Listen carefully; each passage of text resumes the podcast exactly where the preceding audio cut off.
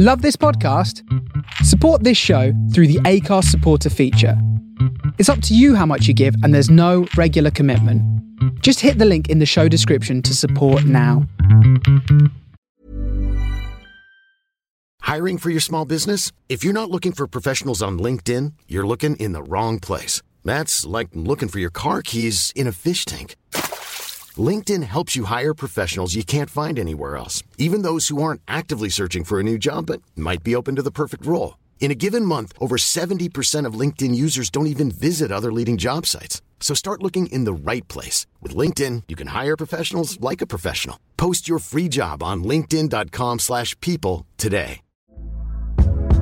Hey there, it's Michele Norris. I'm host of a podcast called Your Mama's Kitchen. When I travel, I'm usually looking for a way to find a taste of home when I'm not at home. And one of the things I love to do when I am at home is entertain. And Airbnb allows me to do that. When I was in California recently, I rented a house that had a great kitchen. And when we were sitting around the table, we we're all thinking, we're in someone else's house. Someone could be in all of our homes as well. If you have a home, but you're not always at home, you have an Airbnb. Your home might be worth more than you think. Find out how much at airbnb.com/slash host. Hey, Dave. Yeah, Randy. Since we founded Bombas, we've always said our socks, underwear, and t shirts are super soft. Any new ideas? Maybe sublimely soft. Or disgustingly cozy. Wait, what? I got it. Bombas absurdly comfortable essentials for yourself and for those facing homelessness. Because one purchased equals one donated. Wow, did we just write an ad? Yes. Bombas. Big comfort for everyone. Go to bombas.com slash ACAST and use code ACAST for 20% off your first purchase.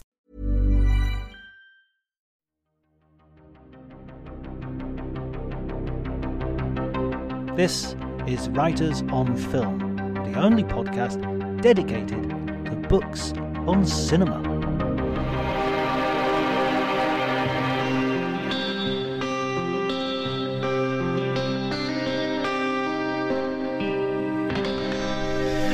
Hello, everybody, and welcome to Writers on Film. My name is John Bleasdale. I am a writer and film critic, and today I'm going to be talking to Alistair Owen, a fantastic writer whose first book was a series of conversations with the legendary filmmaker Bruce Robinson, filmmaker director, of course, of Jennifer 8, and probably most famously, um, How to Get Ahead in Advertising.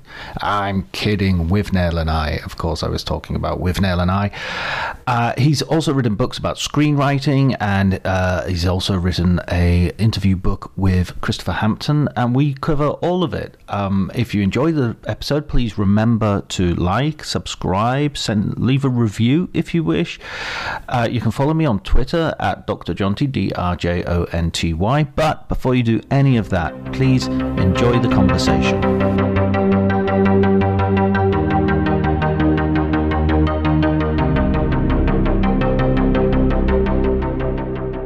I'm a li- and I'm a little bit nervous about interviewing you because obviously you are you are the king of the Q and A.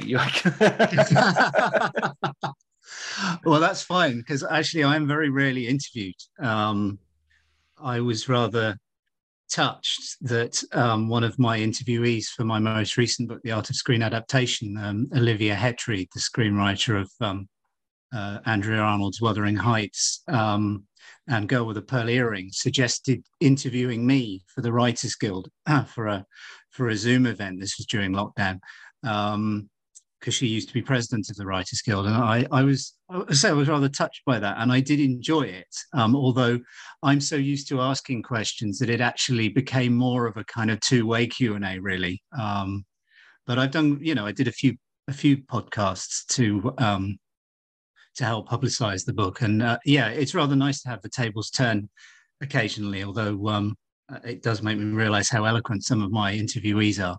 Yeah, they t- when people speak in paragraphs, it makes me just feel how tongue-tied I, I, I, I often get. And especially editing these podcasts, I get to hear my stupidity you know, repeated and try try desperately to edit bits out where I'm going uh uh for about half an hour. But you know, oh, well, uh, that's the joy of the uh, that's the joy of the interviewer's art, whether or not it's a podcast or a or a Q and A. Um, I can make myself look incredibly smart on the page. Um, I can rewrite my questions completely, and and usually do, to be honest, Um, because the answer is normally illuminated whatever it was I was actually trying to ask, and I realise I need to articulate that in a rather clearer way for the reader. You just write your questions as basically a form of paraphrase of their their answer, and then put right question mark at the end. no, I think that really would be cheating. Um, Oh, it, it, the interview, the, the Q and A process is is fascinating, uh, and the the editing process, uh, although it's very involved, um, is uh, can also be fascinating. Um, I kind of don't like to pull the curtain back too much um, because, put it this way, I was I was always amused by one review of Smoking in Bed, the Bruce Robinson book, it, said. Um, uh, Bruce Robinson's uh, with Bruce Robinson's off the cuff comments, reading like polished prose or something. And I thought, mm, yes, there's a reason for that. Although, I mean, he is a, he is a unique interviewee. He, um, I've only ever interviewed one other person who who comes out with such unique phrases, uh, has um, such a unique way of talking, and that's the screenwriter Sarah Phelps, who again I interviewed for the art of screen adaptation, who's who's um, was did the Ray Winstone Great Expectations and most of the um, more recent Agatha Christie's on the BBC. Um, she is uh, a force of nature, Sarah. She's absolutely brilliant, and I was so thrilled. I, I, actually, I think I decided to order the book alphabetically just so that I could put her last, so that I could end with her swearing because it just it, it sent the book off on just the right note. I felt but that's what uh, I, I, enjoyed about reading both the the um, art of screen adaptation and the the, the screenwriter's book. Excuse me, was uh, the the fact that the personalities come out so so well. You know, it, it's I mean, it's kind of unsurprising, I guess, because writers, you know. Are using language all the time, so it'd be a little bit disappointing if their if their own language was wasn't up to snuff. Oh, absolutely. Um, I I've I've enjoyed doing these books enormously. They don't they don't pay very well. Um, they're a bit niche in terms of sales, although Smoking in Bed actually did for this kind of book take off quite well and has been read. I think I think it's one of those Samizdat style things where people pass it around for every one person that's bought it. It has to have been read by two or three. Just statistically, I've come across more people in my life who've read it when I say, you know, what I've done. I read that book. That's a great book than can possibly have bought it based on the sales numbers. Um, but no, and, and it's partly because they're, they're all such interesting and different personalities. Um, and, and people even now um, still don't talk to screenwriters that often, not as often as they talk to actors or directors. Um, and so you generally have access to almost anyone you want, actually. I mean, I've had a few turndowns, kind of unsurprising turndowns. I tried to get Tom Stoppard two anthologies in a row and failed both times, but that's no particular surprise. Um, but on the whole, um, anyone I want to interview is is happy to be interviewed, um, and they're also they're also different. But as you say, that's that's as it should be. Um, the writer's voice is is one of the key things about you know why writers, screenwriters end up becoming successful as writers is what agents look for is what producers look for is that that unique voice whether or not they're then allowed to exercise that voice in their screenwriting career is a is a separate question and one which bruce's career rather interestingly um, sheds light on i think um, you say it's quite kind of niche and i mean as the host of a podcast on writers on film, I'm uh, I feel your pain. Uh, but where, how did you how did you get here? What, what, what's your uh, what's your, your your you yourself are a screenwriter, right? Um, I, I, yes, I am. I, I had to take the step and actually call myself that for the purposes of my um, uh, website, which I created um, partly to publicize the art of screen adaptation, partly to publicize a, a novel, my first novel, a short novel that I put on Kindle at the same time. I've always been a bit hesitant about calling myself a, a screenwriter because I've not actually been produced, but um, I am agented. Um, I have had stuff out in the industry. Um, I did do one commissioned project, which was an interesting learning curve, although ultimately not very uh, successful um, and I'm still pursuing it. Um, I've just I just finished writing um, a, a, pilot, of one hour pilot for a TV drama series. Um, I write with a, a friend of mine from university. We storyline stuff together, and we've got a couple of things, two or three things lined up that we want to do.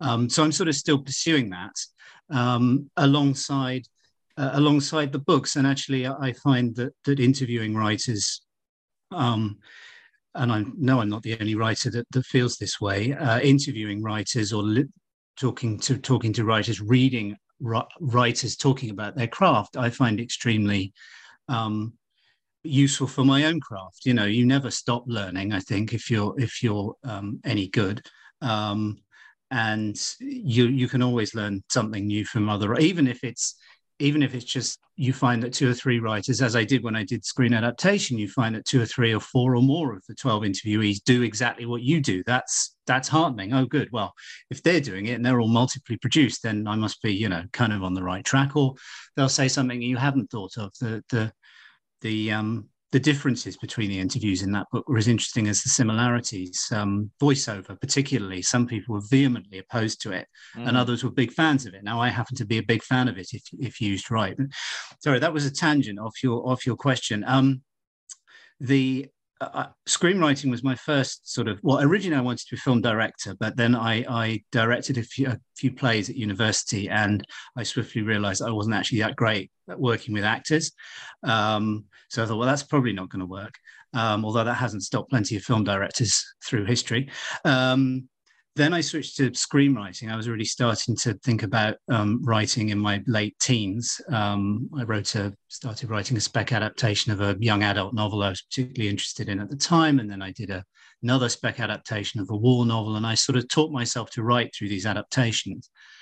Um, I was a huge film buff in my teens. Um, I just uh, I, I, still remember whole sections of Halliwell's Film Guide. Um, I was rather I was rather amused to read Jonathan Coe's last novel, um, Mr. Wilder and Me, because the the female um, heroine of that uh, also is a fan of Halliwell's Film Guide uh, and has the ability to you know name cinematographers and so forth of movies she's never seen. I can still do that. Uh, it's good for film quizzes.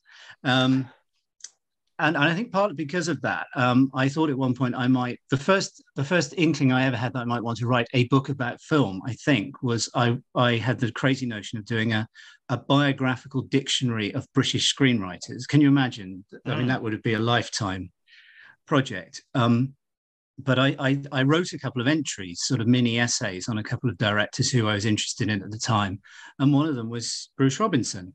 Um, obviously I'd seen Withnail. A friend of mine had that and lent that to me on video many times. Um, and um, this was back in the heyday of video rentals, um, and there was a bit of a hole in the corner outfit in a in a town near where my folks lived, um, and I'd often go down there with my dad once or twice a week.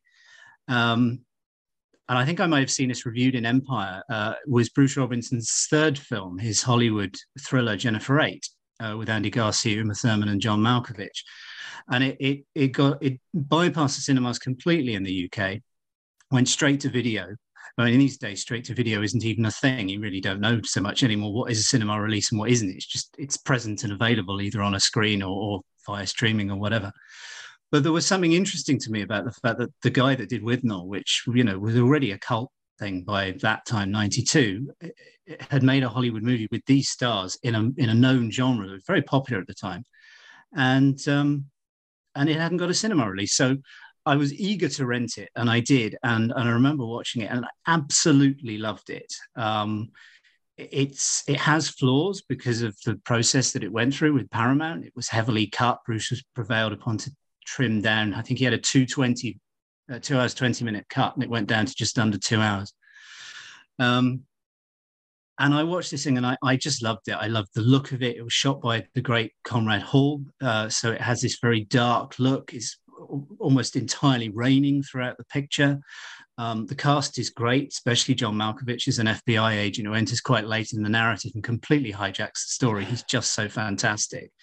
Um, the dialogue is being Bruce Robinson is of a very high order for a serial killer movie. And there's a lot of quite weighty themes knocking around in there and and I was just really I had this sort of moment of of uh, insight, which is I, I, I sort of managed to draw a parallel between it and Withnail, which is in the sense Andy Garcia's cop uh, is transferred from LA to Eureka up in uh, the wilds of California because he's burnt out in LA.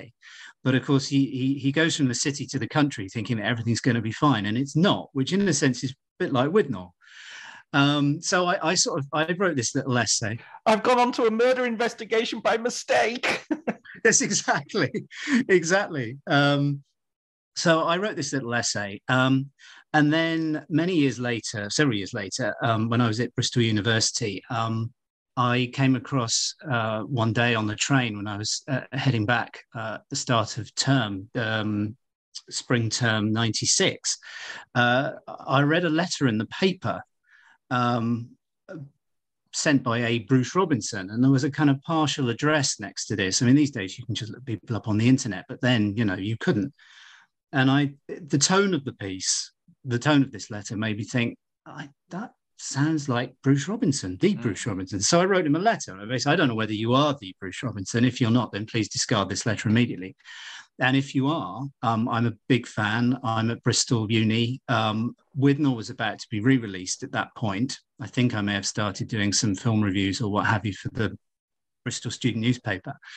So I, I basically said, you know, can I interview you about Withnail and your career for the uh, for Epigram, the student newspaper? And he wrote back um, this wonderful letter, which I still have. Um, and I opened it up and it says, Thank you for your letter, and I'm blind fucking angry. That's my first introduction. Brackets, not with you, but with the rag for printing my address. And he he goes on to, you know, basically say, yes, I'm, I'm happy to talk. Here's my writing room number. And by the way, Spielberg was on it a week ago telling me he's not going to direct my latest script it was like being given privileged access into some strange corner of Hollywood. Uh, it's it's typed on his wonderful old IBM Selectric typewriter, which I became very familiar with when I was interviewing him. So um, uh, I interviewed him face to face about that, about about Withnail and his career. That came out in the student newspaper. Um, we stayed in touch. Uh, I interviewed him again for the Observer after I'd graduated. Um, uh, one of those kind of Parry. Um, what's what's the is it Parry Match who do those Q and A's with no Paris Review. Anyway, mm. um, they want they wanted one of these Q and A type things done to coincide with the publication of his novel, The Peculiar Memories of Thomas Penman. Um, and then I, I'm perhaps I unearthed that that essay from my abortive dictionary, uh, and I thought, you know what, book of interviews. This was at the time when Faber was doing a lot of these Q and A books, Scorsese on Scorsese, um, mm. Schrader on Schrader, um, Gilliam on Gilliam. I think had already come out, and I'd, I'd reviewed. Um, and, and I just thought, you know, Bruce Robinson's tailor made for this kind of book. So I sent him a letter basically um, pitching it. Um, and he wrote back, and uh, to this day, I'm not really sure whether he actually was saying yes to doing the book or not. Thanks for your letter and forgive the short reply. I'm drowning in an unpleasantness I'm too fucked to describe. Gives me a contact at Bloomsbury and says he'll help out if he can. So he never actually said yes to doing the book. We just ended up doing the book. Um, I guess I guess an abs- an absence of fuck off is is a yes from Bruce Robinson. I mean, I, I think he would tell you in no uncertain terms if he didn't want to do it. Absolutely. Um, so then we entered a kind of protracted period where we were trying to thrash out the, the contract. I wasn't paid a hell of a lot of money. Um, we st- I still don't know how I turned it around because um, I've actually I, I, unearthed the cassettes, the little Sony micro cassettes that I recorded the interviews on in my parents' attic some some months back, and they're all neatly labeled with dates and what we talked about in those interviews. And we um, we did our first interview talking about Penman, in fact, on the 23rd of November 1999, and the book came out on the 20th of November the next year. Whoa, that's that's crazy. That's a crazy even, turnaround. I I know, I know. I don't even know how I did it. I completed the final interview in May 2000 after the um, original uh, delivery date. Right.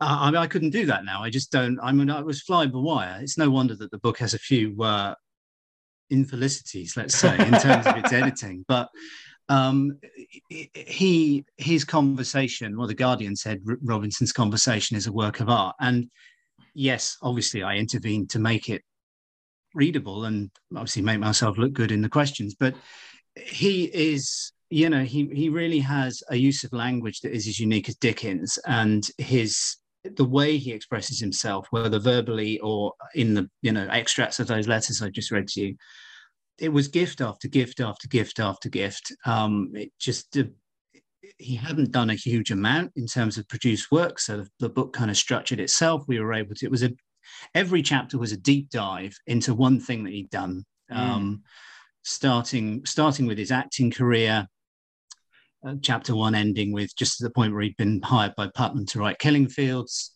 Um, chapter two, Killing Fields. Chapter three, um, Fat Man and Little Boy, his atomic bomb script, which he became completely obsessed with, and actually so did I, and still am as a result of talking to him about it.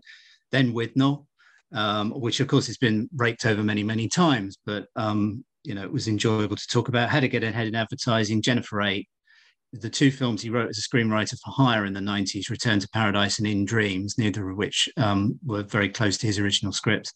Penman, um, and then a kind of wrap up chapter which covered all kinds of things, including his, at that point, just starting to be written Jack the Ripper book, which in the end took something like 12 years to research and write, went through two publishers.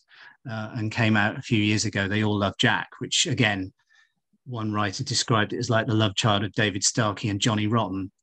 Um, and funnily enough, that is an accurate description. it's an amazing book. It's it was much longer. I remember him saying I had to just stop at a certain point. It's already like it's eight, nine hundred pages or something, and I think he had twice as much material. So, so yeah, I mean, it was it was sort of an accident. It was an accident that I saw the letter it was a moment of unusual proactivity on my part, just dropping him a letter, and then again for the Observer, and then again proposing the book. It was a sort of vagueness on his part, saying, "Yeah, whatever. Here, here's the person to contact at Bloomsbury," and then I suppose this mad rush of actually doing the interviews. Um, six six weekends I spent at his um, farmhouse in Herefordshire, mm. um, sort of you know staying overnight, session on the Saturday, session on the Sunday, all fueled by red wine, periodic trips into Hay-on-Wye in his silver Aston Martin DB5.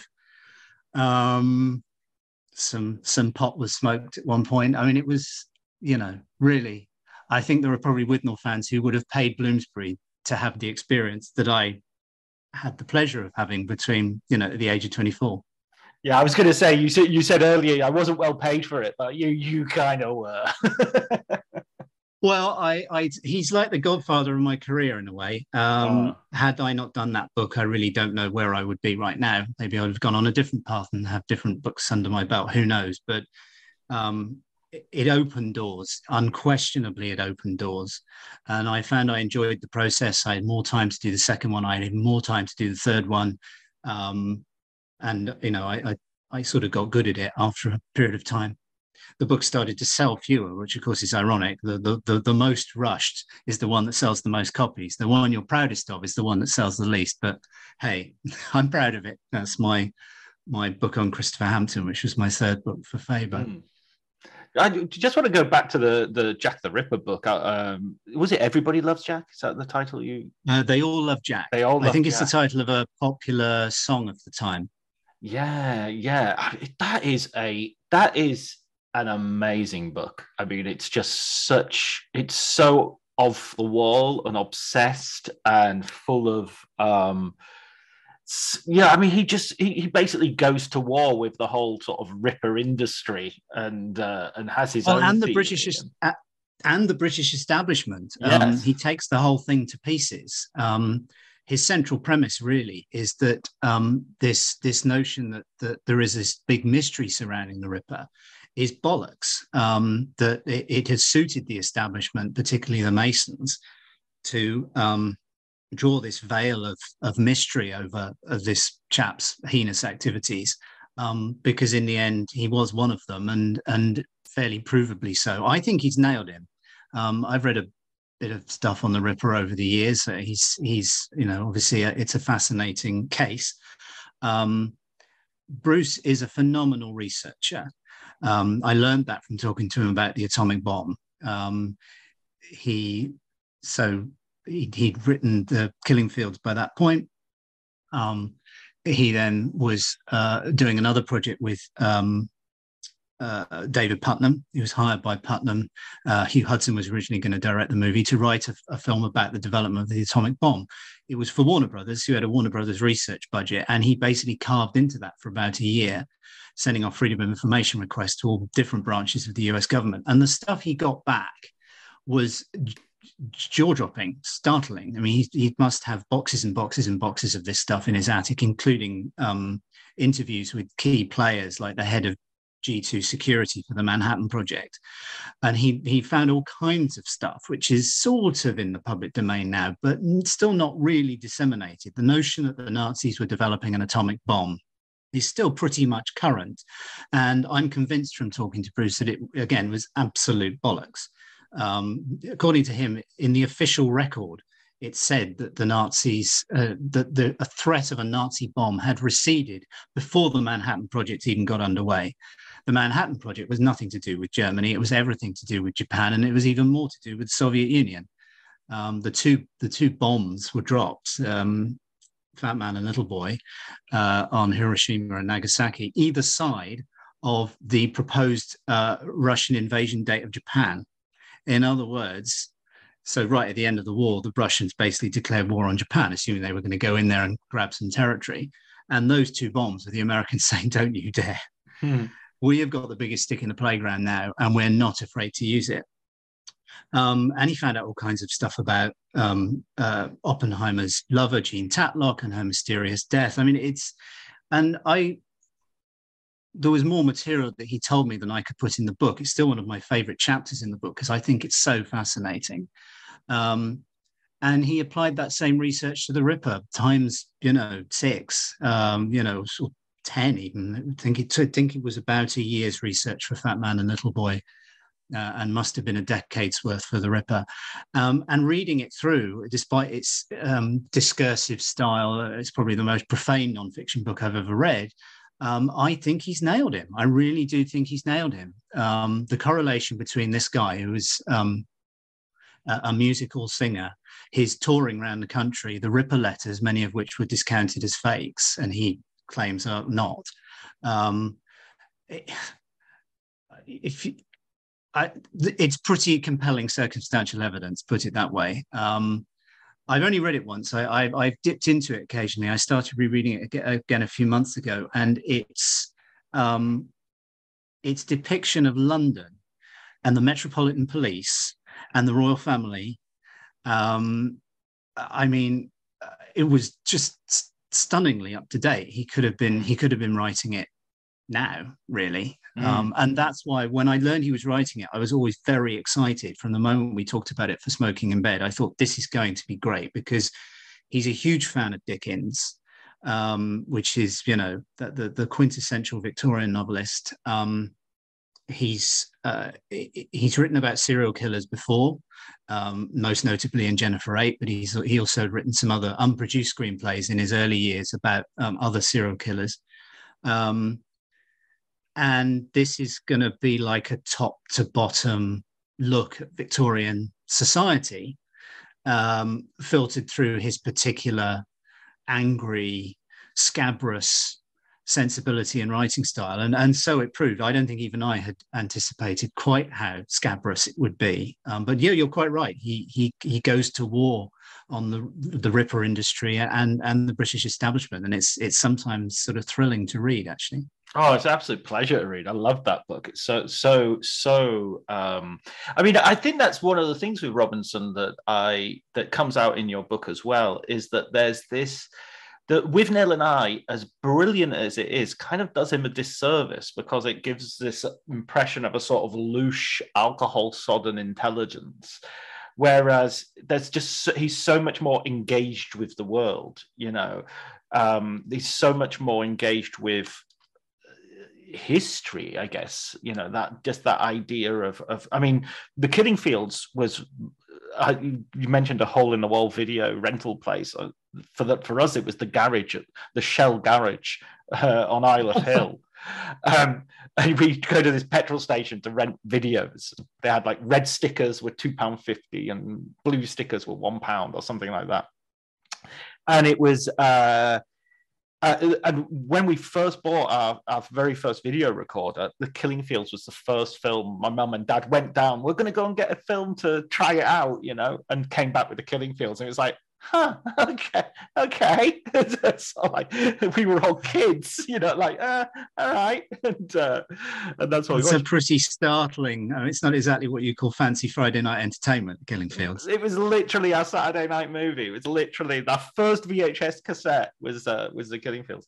Um, but the, I mean, that sh- just shows a level of engagement and responsibility. You know, you don't approach the Cambodia, the Khmer Rouge regime, and the massacres and the genocide with a sort of like um, you know another glass of wine and you know a witty one liner you know?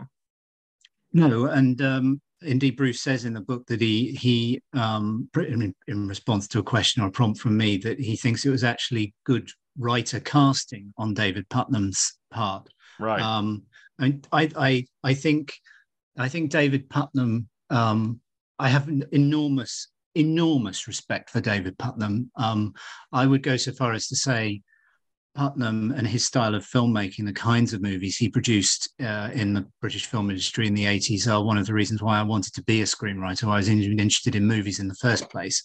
Um, popular, uh, politically engaged uh, entertainment. Uh, they weren't always successful. Know, films like The, the Mission, um, but uh, commercially successful. I mean, but um, artistically, The Killing Fields, The Mission, um, they're going through to uh, things like Memphis Belle. Um, he just he lived and breathed British cinema, uh, uh, and.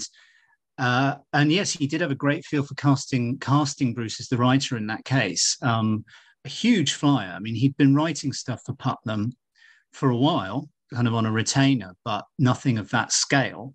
And as Bruce himself says in the book, you know, it was a, it was a, um, the article, I can't remember which newspaper it was in, um, it was it was one of those articles that gets optioned, um, the the death and life of Dith Pran, I think, by Sydney Schanberg. Um, and as Bruce says, you might reasonably have expected that a big name screenwriter of the time, William Goldman, would be a logical choice to adapt material like that. I mean, William Goldman actually would have been the most logical choice, given that he'd done something like All the President's Men. That's the right. wrangling of non-fiction, which is one of my all-time favorites. Um, that wrangling of, of complicated uh, non-fiction into um, gripping dramatic entertainment. But Putnam knew Bruce, and I think it was probably because of Bruce's um, political engagement that he wanted him on the project. Now, I read the first draft. Um, it's striking, actually, how similar the final film is to the initial drafts. Mm. there were some cuts. Um, the the the, the, the script is bigger and um, more brutal, uh, as I recall in its in its opening. What I do remember vividly um, is uh, so one of the sequences. If you remember the Killing Fields, one of the sequences people are most likely to remember is the sequence where. Uh, after Schanberg has left Cambodia and is back in New York, he's watching TV news footage of the B 52s dropping bombs on Cambodia. Uh, and it's scored with Nessun Dorma. Um, a brilliant piece of cinema. Uh, and he's kind of, you know, sort of shrinking into his seat watching this. And I remember reading that section of the screenplay, and I, I in fact, I think it's quoted in the um, in the documentary that Adrian Sibley did for Channel Four, um, which was one of my inspirations to do the book, um, "The Peculiar Memories of Bruce Robinson." Mm. And the line in the script is something like, um, "The B-52s drop their filth on a jungle landscape."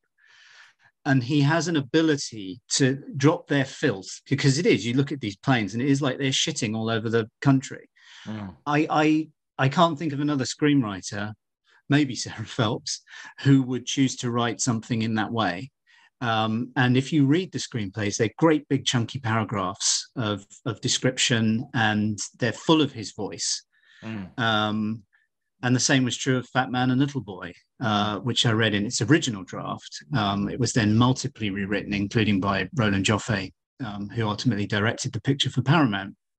Um, and uh, th- these screenplays are so dense, and I could I could kind of see why, if you didn't have the protection of someone like Puttnam, that a screenplay of that kind would get mangled because it's so individual. It's so, I mean, the number of screenwriting rules that they must break intrinsically. I mean, you know, he knows his stuff, structure and character and all that stuff, but they are just written in a way that is, I've very rarely encountered um, reading screenplays. I, yeah, I sometimes wonder if someone like Bruce Robinson might be a problem for screenwriters who are starting out because they're so confident and they're so, and it's just like, the reason he can get away with all of this is because he's Bruce Robinson and you're not. You know, it's um, so it's like how much can I learn from? I, I, remember reading the Withnail and I. I think similarly to you, you mentioned it in the book that you've got a, a copy free with Sight and Sound, but I think that's yes, yes, still got it. Yeah, my signed copy. And um, I, I uh, went to see Iain Banks do a uh, a, a, reading at Liverpool, and uh, I everyone queued up to get their book signed at the end, and everyone had brand new copies of whatever the book was he was um, he was uh, touring. And I had an old, very, very, very old copy of The Wasp Factory that had been through, you know, 20 odd hands. And I thought, I'm a bit embarrassed now. I'm going to get to the front and he's going to look at this and go, what the, you know, don't buy a new copy and uh, and he he took it and he loved it. He was like, "Oh my god, how many people have read this?" you know, it's like, so many people have read this. Um, but yeah, anyway, uh, sorry. That in Withnail I, you know, you have that famous opening line about hell being a room with, you know, no chairs. A chair in. A chair in. This yeah. room has this room has two chairs or something. This room yeah. has three chairs. Yes. Um, you know, I mean, I love reading those things, but I would, uh, you know, hesitate if I'm writing my screenplay. I would sort of be worried about if I put something in like that, will I be flippant or will it be, you know, uh, who is this guy? Who does he think he is? You know, that there's a real, you know, his personality just shines through. I mean, I have a suppose I have a view on that, although maybe it's whether it's the correct view or not, given that I'm still an unproduced screenwriter with a day job. Who who can say? Um, I think if you new to new to yourself at that point, then you're lost already. I think mm. you have to you have to write whatever your voice is telling, whatever you have to write whatever you want to write, what you want to see, and you have to write it in your voice. And if your voice happens to be as scabrous as Bruce Robinson's, well, um, I would really it shouldn't it should that should stand you in better stead than mm. something that feels neutrally crafted. Um, I'm I've got so I've got several major screenwriting manuals that I've just never read. I've never read Syd Field. Um, mm. I've never read Robert McKee's story. I've got them. I've bought them in charity shops, you know, mint copies over the years. I must read that at some point. point, and I never do um, because I'm slightly worried about losing the spontaneity of whatever it is I'm up to. Do you feel that way about uh, having conversations with screenwriters as well, to some degree? I mean, you said earlier you love, you know, uh, you learn a lot and you love but is there also a slight because i mean we're all a bunch of superstitious people aren't we writers at heart? You know you don't want to tamper too much with the thing that motivates you.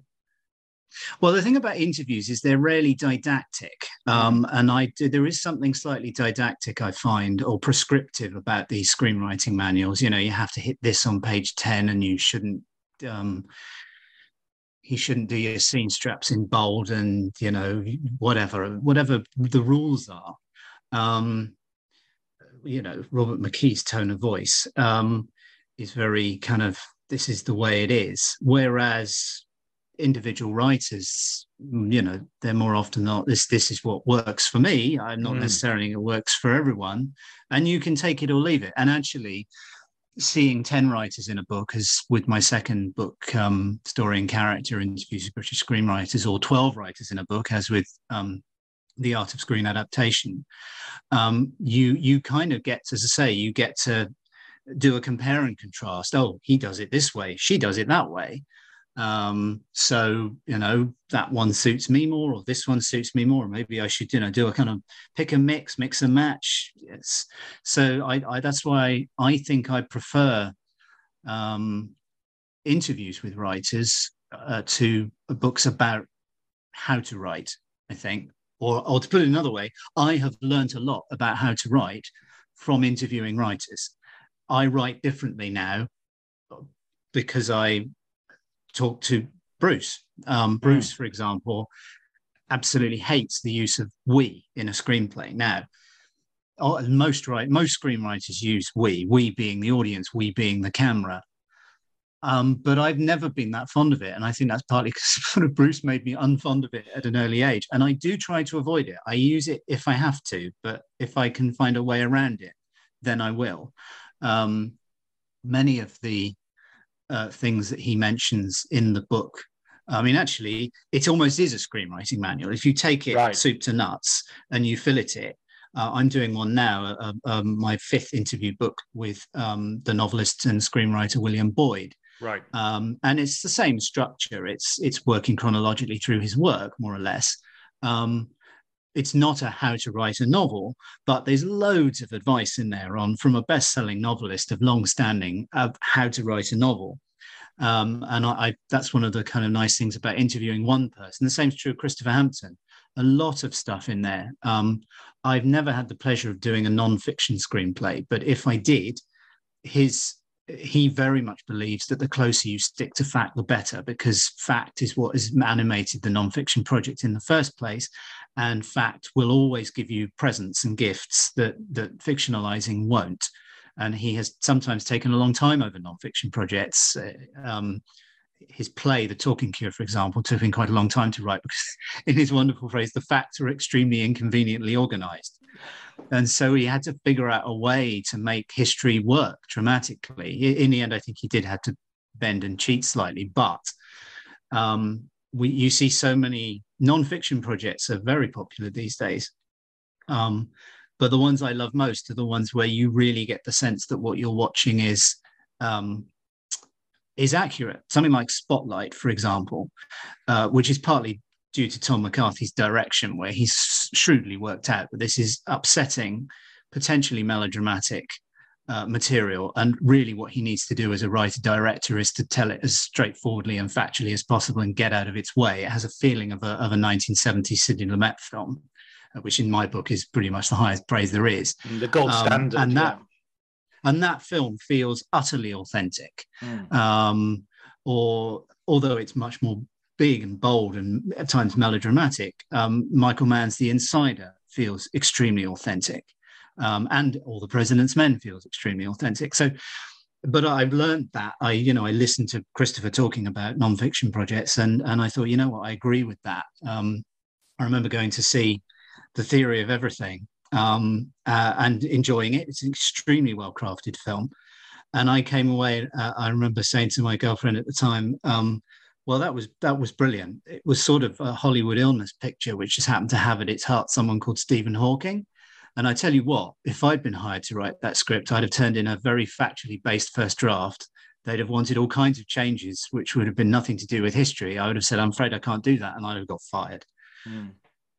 So I really admire the craft of being able to write it, but I couldn't necessarily, or my draft would be, you know, very different. And and that's sort of what what the, the thing Bruce had with Fat Man and Little Boy. He did his research. He wrote a very factually based script. It was very dense. Uh, it was quite challenging. It, uh, David Puttnam moved on to other projects. Hugh Hudson moved on to other projects. It fell into um, so it was originally going to be Puttnam and Hudson. It became Tony Garnett and Roland Joffe mm. for Paramount. Bruce wasn't involved.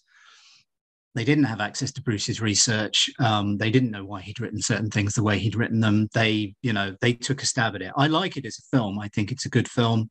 Uh, Bruce hates it, as in he hasn't even seen it, as far as I know. He saw the first 10 minutes or 20 minutes on video or something and then slung it across the room. Um, but his Bruce's draft would be the accurate draft, but that's not the draft that got made. Yeah, I, mean, I, I find myself always, uh, uh, you know, I mean, I, I, I, well, we're talking at the moment, and and the the the blonde storm is raging outside as we speak, like forest fire. Um, and I would defend that film uh, to a certain degree because it is a because it is an it's based on a novel, so I think it is a, a, work of fiction, and it's very generically marked as this is not reality, no matter how it's being marketed, which is a different. Uh, but at the same time, I have a lot of sympathy for the argument on the other side because I do feel that at times I'll, I'll watch a film like um, uh, The Imitation Game and and get sort of angry at the liberties taken just because you need that's that Robert McKee antagonist you know and it's like okay there's no antagonist in the movie so we're going to make one of the guys who is actually the charles dance character who's actually responsible for sort of nurturing these people these difficult mathematicians and scientists and and, and but we're going to make him into the asshole just because we need an asshole you know Funnily, it's very strange that you should mention that picture because I had a real problem with that one when it came out. I've grown to like it more. I saw it just the other day, and, and for the first time, I actually really rather enjoyed it. But I think it's one of those films where it's best just to regard it as um, a a war film, mm. uh, a home front sort of you know espionage war film rather than anything based on fact, particularly because uh, I think the thing about him being suspected of being a spy, I seem to recall, mm. was was not true, was made up for the purposes of the movie. And you think this is a man that had all kinds of shit heaped on him um, by the authorities when he was alive. And uh, the film is basically very respectful of him, but you've kind of now you've added to that, and and I have I I had a real problem with that, and a slightly slightly um, high horsey um, principled way when the film was released. Um, not that I know, you know, I've never read a biog of, of, of, of Turing, so it's kind of secondhand outrage. But um, so yeah, I can I can also see both sides of that. But that was very clearly my, you know, this is based on a true story. I, I understand the, the difference with with Blonde. I think if you're if you're adapting a novel about something real, but it's a fictionalized version of something real, and your film is therefore an adaptation of a fictionalized version of something real, expecting that to be accurate, uh, that's you're probably expecting the wrong thing. I think sometimes it's to do with the way it's ma- marketed. There was a, a, recent film with Elisabeth Moss called, I think it's called Shirley. It's about Shirley Jackson, essentially. And um, she's Shirley Jackson and with her husband, and it's based on a novel. And the novel is is kind of like almost a homage to Jackson in creating a sort of gothic thriller where she might be a murderer and stuff like that. But the film has been reviewed and has been marketed entirely as this is a Shirley Jackson biopic, and it's just like no, it's not. She didn't. She didn't murder anyone, guys. It wasn't even.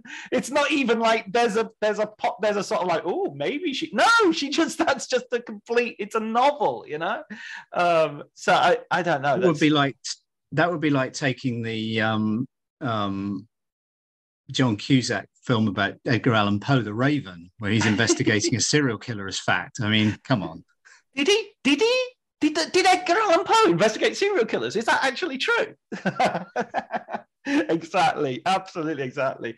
But it's funny. It's is funny this thing because um, it is i mean reading through these writers you get a real brilliant sense of how everybody has their own rules and has their own sort of things but it's always uh, it often comes down to sort of ethical decisions of of what especially in terms of adaptation of, of non-fiction sources of what do i owe the story and what do i owe the um the audience you know what do i owe the what do I owe reality and what do I owe the story? Might be a better way of phrasing it. I um, think that's exactly the dilemma. It's true. Um, squaring that circle or, or, charting a course between those poles is is is where the non-fiction adaptation, or where the I, I would say where the key decisions lie. I say I've never written one. I I did I did start writing one um, on the spec uh, just for what, my own what, amusement. What really. was it about? Um, it was actually um, an adaptation of Stephen Bach's Final Cut Dreams and Disaster in the Making of Heaven's Gate. Wow. Um, I wrote a, sort of the first five pages or so. I tried to track down the rights, um, but it, it uh, sort of led to a led to a dead end. Um, uh, and I mean, I found myself it.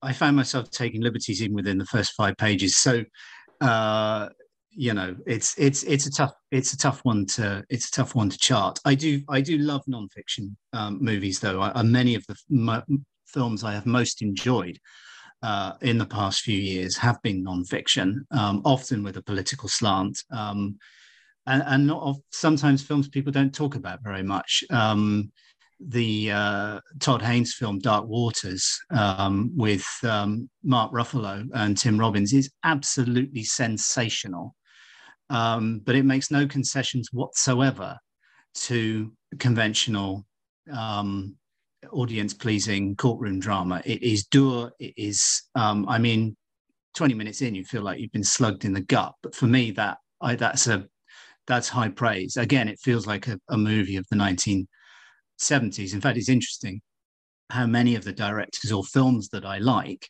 are clearly influenced by films of the 1970s. Um, American that that that fantastic uh, era of American cinema. Um, where you know with directors like Coppola and Scorsese and um, Alan Pakula, his his paranoid movies of the um, 70s, All, All, President's Men, Klute, um, The Parallax View.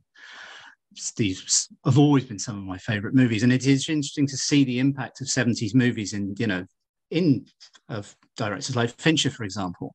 Um, uh, they're they're drawing on that, last sort of moment of real auteur um, driven cinema um, but I think non-fiction stuff has has this.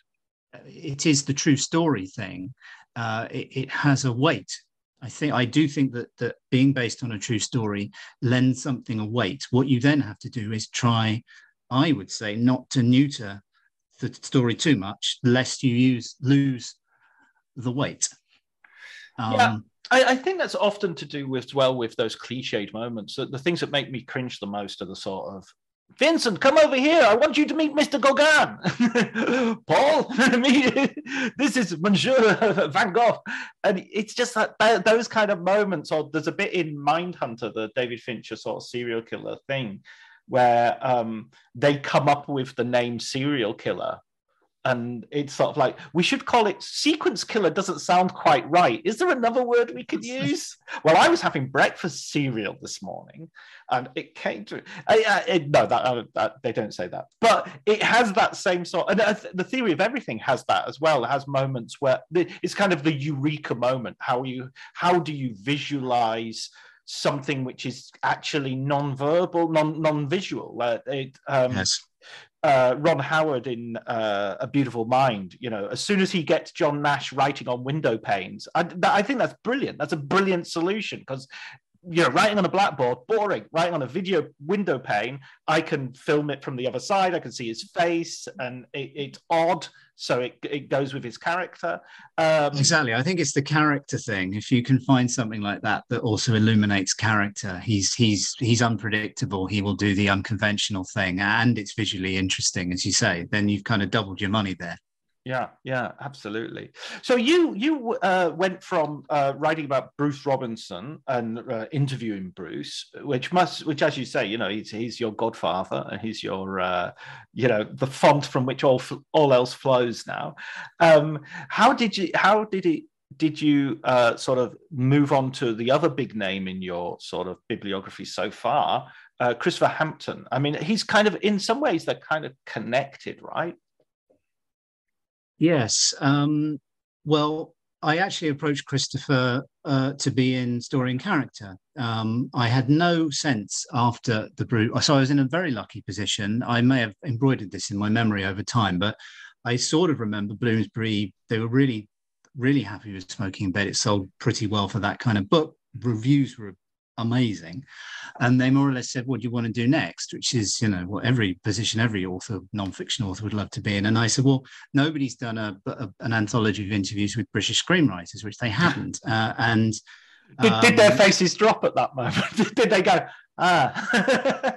no, I think they were really up for it, actually. Oh, good, um, good. I, I, presented them with a list. I sort of drew up a list which had about 30 names on it um, of who, people who were big at the time or who, who interested me in one way or another. Um, and um, I had no sense of how easy or difficult it might be to talk to these guys. So rather than doing a kind of A, B, and C and writing in waves, I wrote to pretty much everyone at once, which then gave me the opposite problem than I was expecting because I think I, I wrote to 27 writers and I got 24 yeses. Oh, wow. Uh, which I just wasn't expecting. Um, and I had, I think I had maybe 18 months or two years to do this one rather than the ridiculous turnaround from the Bruce book. But even so, I had writers on board that I had to lose. I had actually done interviews that I had to lose, which was painful um, and embarrassing um, to get it down to something that was deliverable. Um, and one of those writers I had approached was Christopher Hampton. Um, and I was sort of looking at my list, probably thinking, how do I how do I cut this down? Hey, I'm Ryan Reynolds. Recently, I asked Mint Mobile's legal team if big wireless companies are allowed to raise prices due to inflation. They said yes. And then when I asked if raising prices technically violates those onerous two year contracts, they said, What the f are you talking about, you insane Hollywood ass? So to recap, we're cutting the price of Mint Unlimited from $30 a month to just $15 a month. Give it a try at mintmobile.com slash switch. $45 up front for three months plus taxes and fees. Promoting for new customers for limited time. Unlimited more than 40 gigabytes per month. Slows. Full terms at mintmobile.com.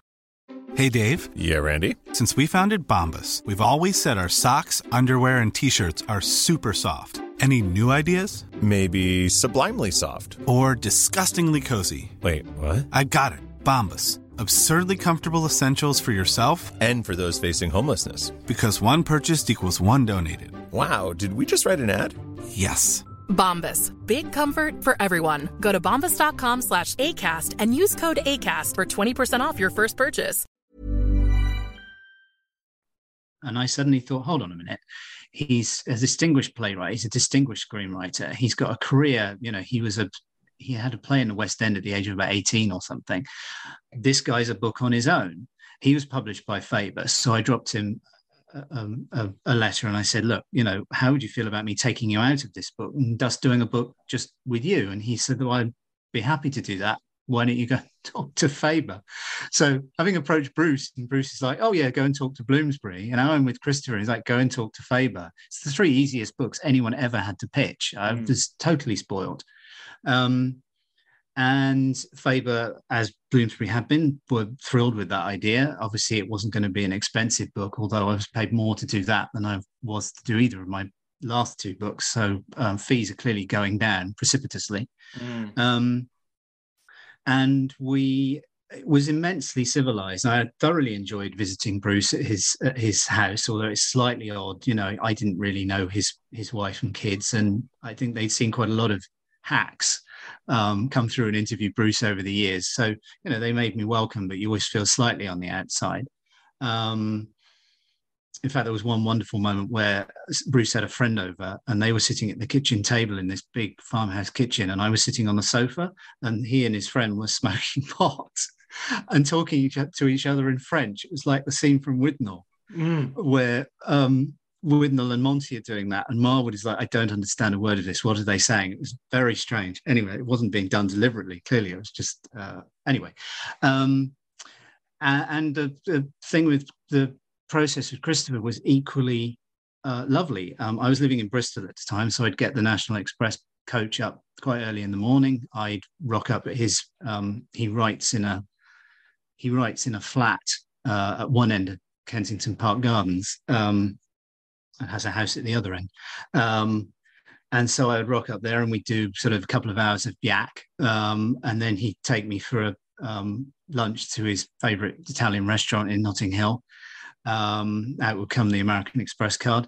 Um, and then we'd back, back for another couple of hours of yak. And then I'd get the bus back. And we did that you know intermittently over the course of a couple of years he kept writing things so this was problematic from my point of view because it, it, was a bit like that wonderful shot towards the end of Poltergeist where um, uh, she goes up the stairs and you've had that fantastic reverse dolly zoom and the corridor just gets longer and longer and longer in front of her. That's what doing this book felt like at a certain mm. point because he kept writing stuff that I had to talk to him about because um, he's a very fast, a very prolific writer, and the quality of what he. I mean, I'm totally in awe of Christopher, as I am in awe of Bruce, but in a completely different way. They are very different writers, um, both immense talents. Um, uh, and uh, yeah, that came out in 2005. Um, Uh, and I'm I'm immensely proud of it. I, unfortunately, it came out in what I would call uh, an uncommercial year for him. Um, mm. He didn't have a play out. Uh, his most recent film, uh, his third directorial effort, Imagining Argentina, with um, Antonio Banderas and Emma Thompson, um, had not been a box office success. Unfairly, I think. I think it's a very interesting movie, mm. um, very heartfelt, really unusual.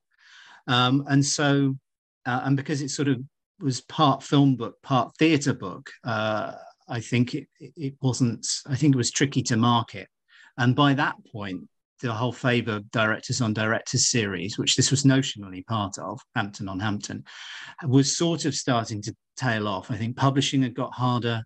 Um, I think I have a theory that the the the, the DVD um, commentary track had to some extent started to render this kind of book certainly with directors like not redundant exactly but you could quite often hear what someone had to say about a project take a deep dive on a project simply by turning on the commentary track of the disc.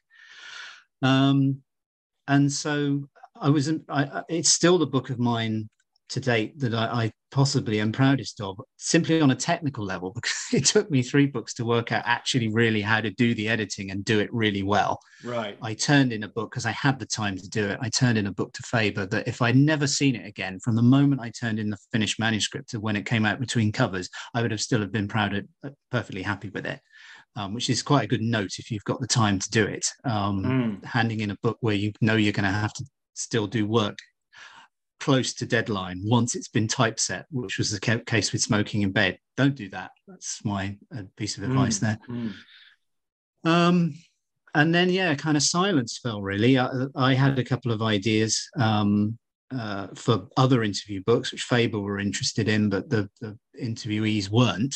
Mm. Um, and I thought I'd probably done my last one. Um, and then many years later, um, Creative Essentials had approached a friend of mine to um, ask if he would like to do a book about how to do screen adaptation, and he was unavailable.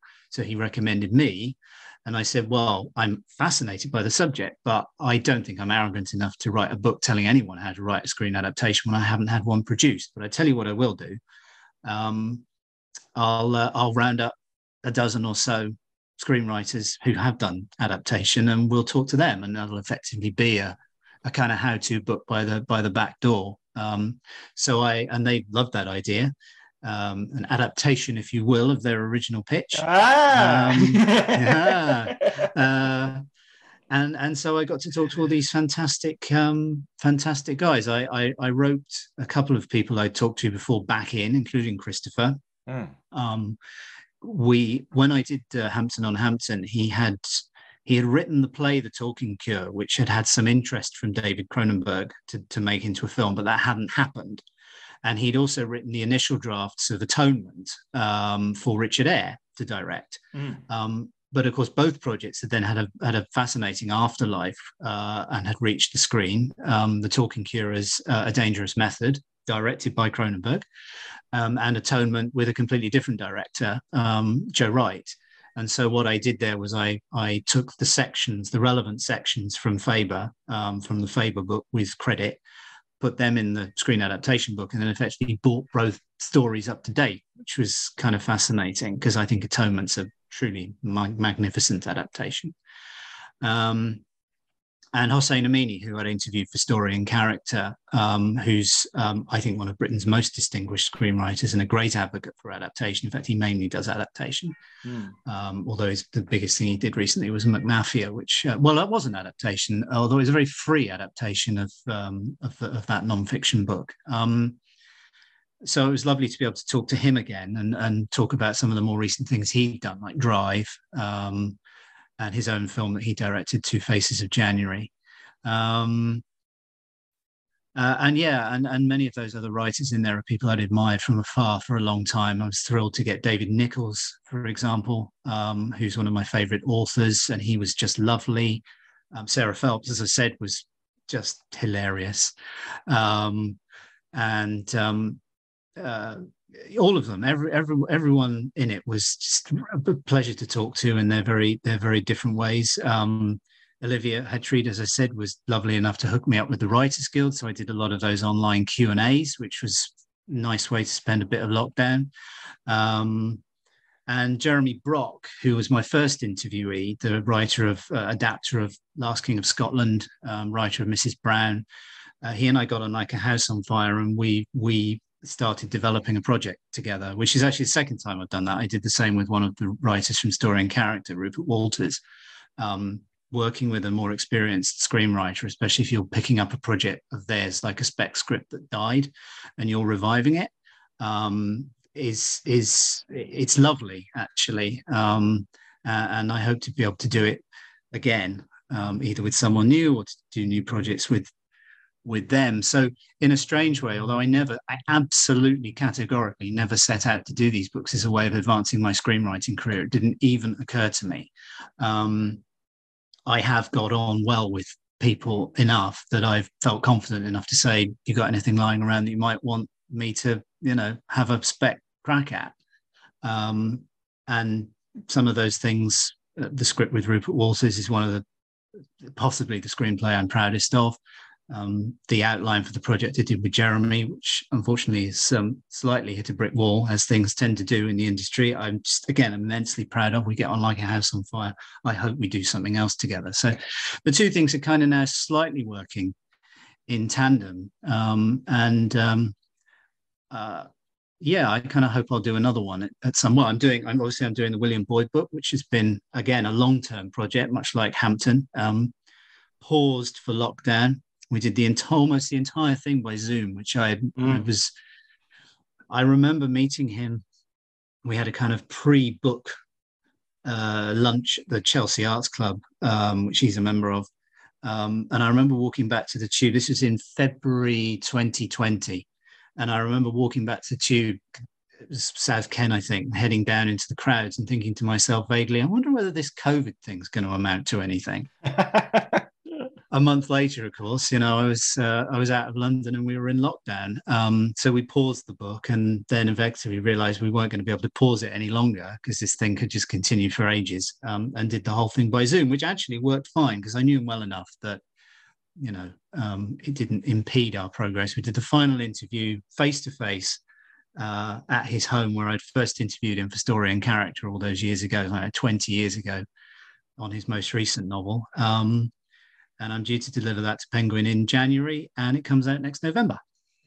I it's so interesting that we're talking about also the sort of co- collaboration uh, because I think screenwriting more than any other form of writing probably has elements of of either actual collaboration where two people are working on the same project or two or more people or a sort of implied collaboration that if you work write it as a sole voice somebody else is very likely going to take it on. And even if you write and direct it, you're going to have actors who are going to interpret your things, a cinematographer who's going to light it in a way that you weren't maybe expecting, or um, so so it, it is the form of writing more than say the novel, more than even though I, I would also underline that sort of things like novels and everything you know often pass through more than one pair of hands anyway you know or certainly more than one pair of eyes um you know agents editors loved ones, course, friends, you know.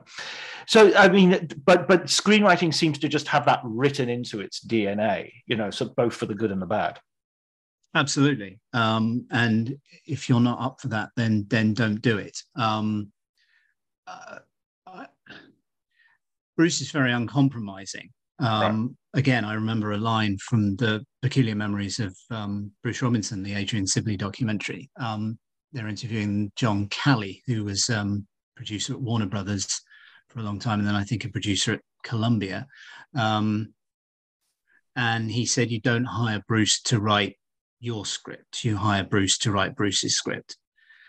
Um, and I think that's true. Uh, and he doesn't necessarily suffer fools gladly. Uh, and actually, I admire that. I, I sometimes feel maybe writers should stick up for themselves more, but producers and directors uh, uh, are powerful people um, and they have valid opinions and films cost money you know you can sit down and write a novel you can span the globe and centuries and it costs you nothing more than um, the, the pad and the pen or you know printing it out um, if you um, make a film, uh, then you are subject to the vagaries of the marketplace.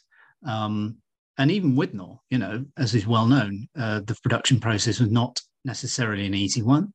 Uh, he kind of managed to wiggle through the middle um, of Handmade, who were a slightly hand to mouth outfit, really. Um, and he had to finance some of the film himself at the back end. There were some a couple of scenes or shooting days that he had to stump up the money for because Handmade wouldn't. So even on the film that is considered his biggest success and his most um, typical of him, was not an easy film to make. Um, Jennifer Eight was uh, was a very unpleasant film to make. Um, again, I, it's one of my favorite chapters in the book, um, uh, and that's partly due to interference and and yes, you you you have to be okay with that. The extent to which you can put up with that over a very long period. I'm I know I know writers. I'm friendly with writers. I follow writers on Twitter who get knockback after knockback after knockback, notes after notes after notes, and at a certain point, you just have to say no. I think um, I was very pleased that I finally um, got around to writing a short novel because it slightly got the screenwriting monkey off my back. Mm. Um, I never thought I could do long form prose fiction. I was thrilled to find that I could. I'm very keen to write another one. And funnily enough, it recharged my batteries when I did finally come back to write scripts because I'd been writing, you know, shackled to the final draft screenwriting program for so long that actually sitting down with a Moleskine notebook and a pencil um, and just writing a novel uh, and there's no difference between that process and you know the way john le carre wrote or the way william boyd writes mm. i felt so connected to the writing and having done it, I was able to approach screenwriting again with a slightly lighter heart, but also a sense that it's no longer the be all and end all. If it happens, it happens. If it doesn't, it doesn't. Um, but um, I, there's there's two different kinds of collaboration. I think collaboration with other writers at the writing stage is pure pleasure. mm. I, have I've always enjoyed it, and I've it's been done in very different ways. Um, when I rewrote um, so the, the script of Rupert Walters that I rewrote uh, was um, uh, an epic uh, historical drama set at the time of the Gunpowder Plot. Mm. Um, and I sort of more or less told him what I was going to do. I didn't do an outline. I just went away and did it. He didn't interfere at all. He then read my draft, said, Well, as far as I'm concerned, this is now the draft. My drafts don't exist, which I was mm. immensely flattered by he then gave me we did went through a series of sort of revisions and notes from him to me over a period of time. He then signed off on it his agent signed off on it. I managed to get an agent on the strength of it which again was a thrilling moment for me. Um, and off we went um, out into the industry with it. In the case of the jeremy brock project again, and there was an existing screenplay, a feature script, another epic historical yarn. By now, I was wise to this. I said, as a, as a feature, this may be problematic, um, but as a TV series, why don't we see if we can turn it into a TV series? So we spent a certain amount of time um, outlining, and the way that worked is I would do a draft, and I would send the outline to him, and he would do a draft, and he would send the outline back to me, and we were just rewriting and refining. Um, I he he was expanding rightly in terms of plot and character. I was then contracting again in terms of making it kind of punchy, and but we've had very complementary styles. Um, and that was lovely. You know, you start off with something rough and you end up with something fantastically finished, and you're just bashing it backwards and forwards. I was particularly thrilled with that because he is very, very busy writer, and he found time to always deliver what he said he was going to deliver when he said he was going to deliver it, which is something I uh, I uh, admire and appreciate more mm. than I can say. Um, but then, of course, once you get into production, that's a whole other thing. Um, Jeremy and I went through some notes on the outline with a producer friend of his um, at a production company um, who then took it out to broadcasters. And that was fascinating because she was approaching it from a very different viewpoint than we were, asking those kind of uh, annoying but fundamental questions that, that producers ask. Why should I care? What's at stake? Um, how can we sharpen up the story? Uh, how can we put this in its most punchy, dramatic form? All those kind of things that you you do you do need those questions asked, um, but you have to have a certain fortitude to stick at it and make a career out of it because the numbers are not on your side. As a, mm. whether as a TV writer or a screenwriter, the number of screenplays you will write, as opposed to the number of screenplays that will get made, unless you're phenomenally lucky, unless you're, you know, Richard Curtis or Andrew Davies. Um, and even then, you know, they will have undoubtedly projects that la- languish, projects that don't get made. Um, but uh, for most people, Bruce Robinson included, you have to be prepared to write a lot of screenplays in the knowledge that a lot of that writing won't get seen, which again was what drove me towards writing a novel, because ultimately a screenplay, however brilliant it is, even if it's been commissioned and you've been paid a lot of money to write it, if it doesn't go anywhere, it's only ever going to be read by a dozen, two dozen people at most. And it has no afterlife. You can, if you've written it yourself on spec, you can pop it online. There are script websites for uh, unproduced screenplays, but it's not going to be read in the same way. It's, it, is, it is a blueprint for something that never happened. Whereas, uh, and however brilliant that might be, and you know, plenty of great examples of brilliant screenplays that have never got made by major screenwriters who are paid huge amounts of money. Um, but a novel, it is what it is, or indeed a non-fiction book, anything that you can, you know, do yourself. And and now it, the medium is totally democratic. You can just stick it up on Kindle, which is what I did ultimately. Mm. Um, and it's it's itself. It's its finished thing. It is and it only has to please you and as you say your close circle of writing friends and any writer hopefully has those people, that small number of people that they trust. And it might be shifting group depending on the project. Not it's not needn't be the same group. In fact, probably shouldn't be the same group of people for each project. The people that understand what you're doing with the thriller aren't necessarily the same people that are going to understand what you're doing with a historical script, for example. But ultimately the thing then only has to please you and, and that small group of people and then you can stick it up on kindle and bob's your uncle. And it really doesn't matter how many people read it after that. You've done it. You've done the thing and it is unmediated and is there for everyone to enjoy. Yeah absolutely. Yeah i think that's a, i think that's really uh, a really interesting way of looking at it. I also think that there's, I, have always found this odd. I was talking to um, Charles Elton, who did the uh, Michael Cimino biography recently, and he's talking about you know how Cimino has these boxes and boxes and boxes of un, you know, written scripts, complete scripts. But and Cimino was one of the biggest. You know, it was a fantastically um, uh, people running after him for his screenplays after Thunderbolt and Lightfoot, and he. Uh, uh but the minute he dies, they're, they're worth nothing. You know, the, and the same thing with sort of Kubrick and his Napoleon, Sergio Leone and his uh, you know Leningrad script. You know, the minute the director's dead, it's it, uh, with maybe with the exception of sort of Spielberg making AI. Nobody, yes. nobody sort of nobody's looking for Tarkovsky's un, unproduced film script that they're going to make into a movie or or or David Lynch's unfinished. You know, it, it, yeah, David Lynch is still alive, so I shouldn't shouldn't mention him in the same breath. But um, but you know what I mean? It's it seems it seems weird. I was even talking to I'm talking to a uh, uh, an American director at the moment, and I was sort of suggesting that they publish their their sort of scripts that they've got going back to the 60s, going back to the 70s. But at the same time, I recognize that actually going to a publisher and saying, you know, I've got five scripts by this guy, no matter how name recognized they are, they're just like, nobody reads scripts. Why would why would anybody read a script? You know, there was a brief again. It's publishing is interesting. There was mm. a brief flowering, um, pretty much around the same time or shortly after the directors on directors series, where Faber in particular, but not just Faber, were publishing a lot of screenplays.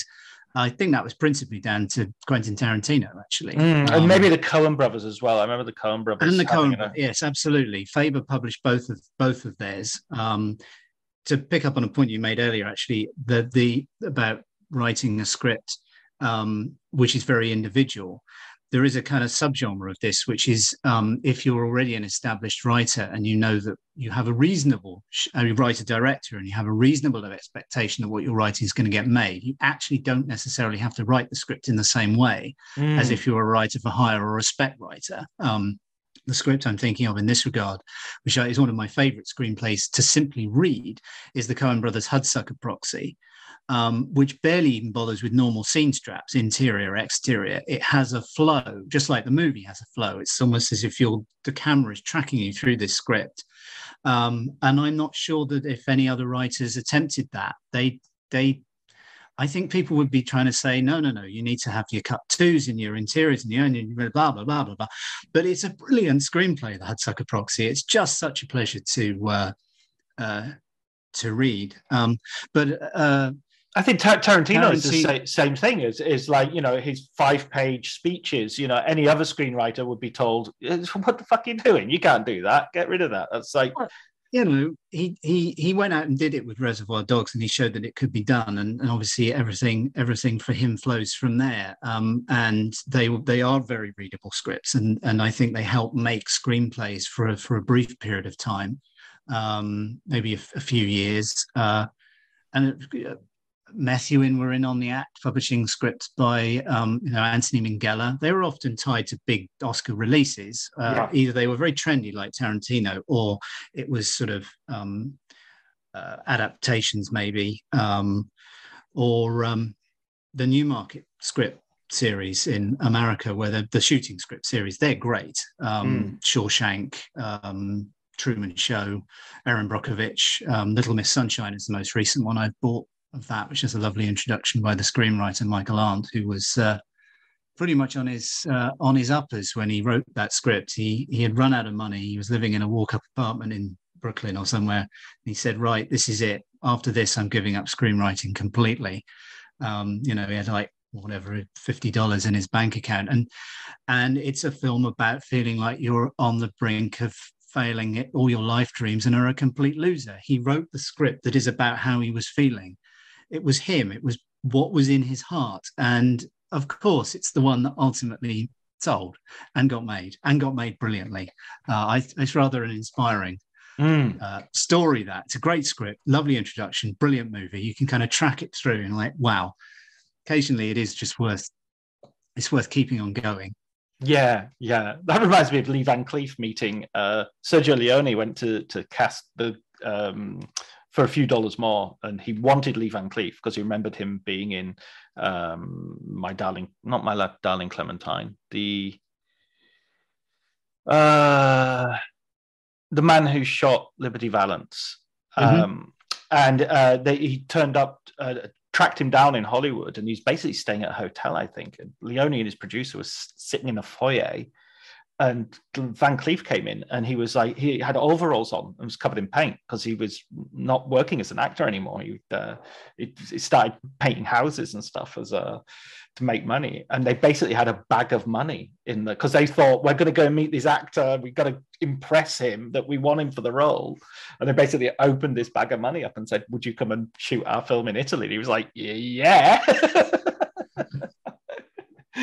which is just like, yeah, yeah, never give up. You never know what's around the corner. You know, you never, never give up, never surrender. To quote Galaxy Quest. Yeah. On that bombshell. I want to ask you what's your uh, what's your recommended book for for our readers? It can be uh, for our listeners. Sorry, God, we're talking about books and writing, so I'm reading reading in the brain now.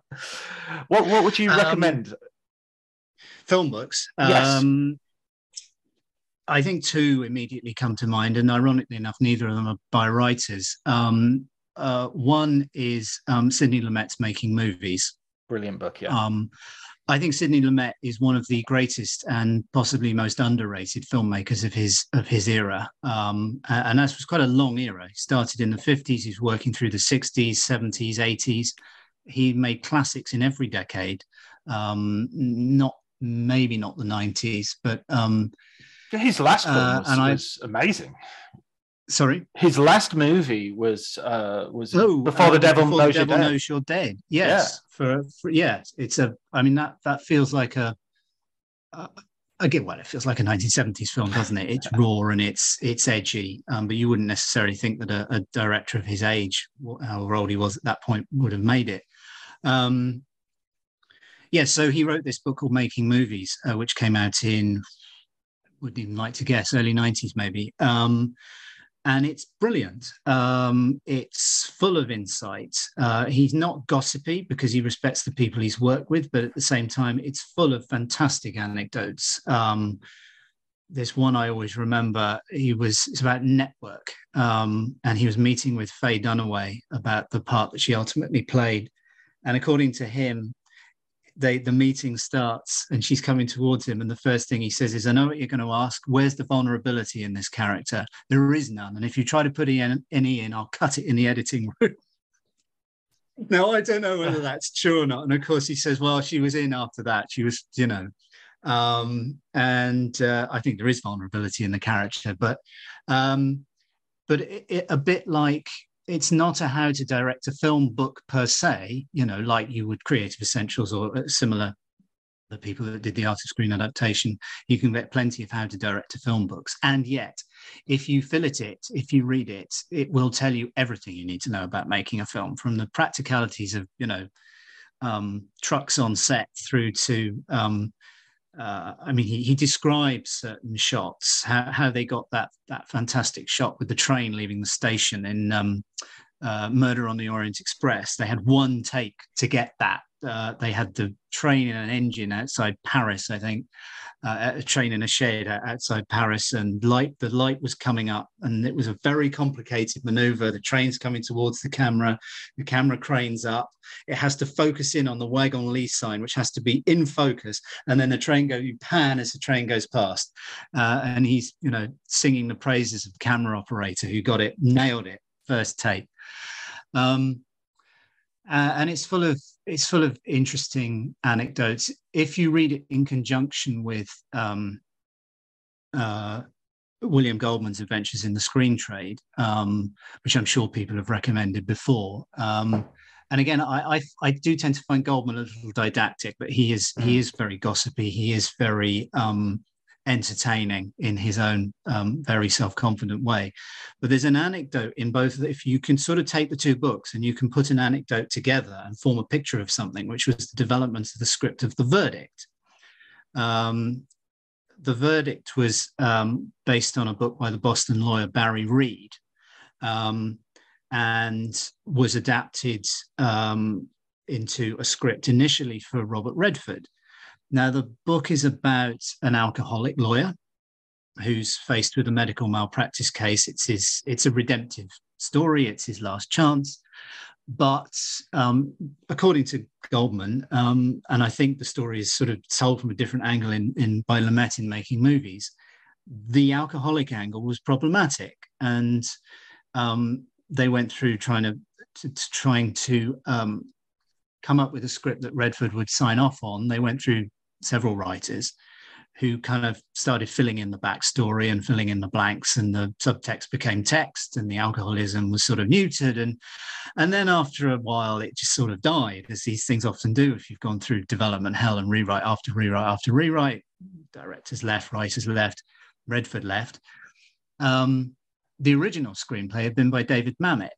Um, so it was pretty uncompromising and i imagine fairly faithful adaptation of the book um, and then Lumet was approached many years down the line. Ironically, one of the writers who had had a crack at it in the meantime was his partner, um, Jay Presson Allen. Um, and he said, Yeah, I'll do this, but we're going to go back to the Mamet draft. All the Mamet draft needs is an ending because it's called the verdict, but it ends before the verdict. And what really amused me about this story, and he, he, they, so once Lumet is attached to the Mamet draft, which is the draft Redford had first, apparently Redford made it known that he was available by now, of course, it's it's possibly Paul Newman's finest performance. Um, it's a I I think it's Lumet's finest film, and when you when you're with a director who's made Twelve Angry Men, Fail Safe, um, Serpico, Dog Day Afternoon, to say one of them is the best is really saying something. I think the verdict is a, just a masterpiece, and the other thing you learn from making movies is um, I was saying earlier about how Tom McCarthy's spotlight feels Lumet ish in the way that he sort of gets out of the way of the story. If, if, if the best thing to do is put the camera in the corner of the room, Bruce talks about this in Smoking in Bed as well, then that's what he will do. But that underplays the extent to which Lumet was uh, actually quite a shrewd stylist